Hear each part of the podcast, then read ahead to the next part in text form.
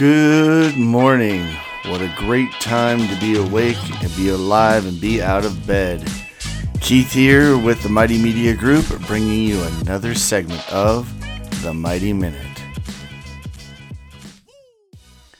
Have you ever had that kind of day where no matter how hard you try, nothing seems to be going right? Maybe you forgot to have your morning coffee. Who knows? Well, Roy T. Bennett shares some words of wisdom with us on this morning's Mighty Minute that might change your perspective. He says, life becomes easier and more beautiful when we can see the good in other people. I would like to also add other things.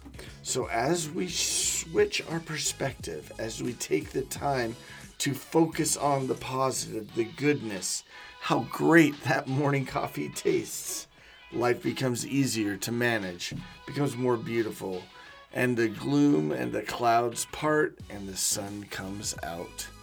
This has been Keith with your Mighty Minute.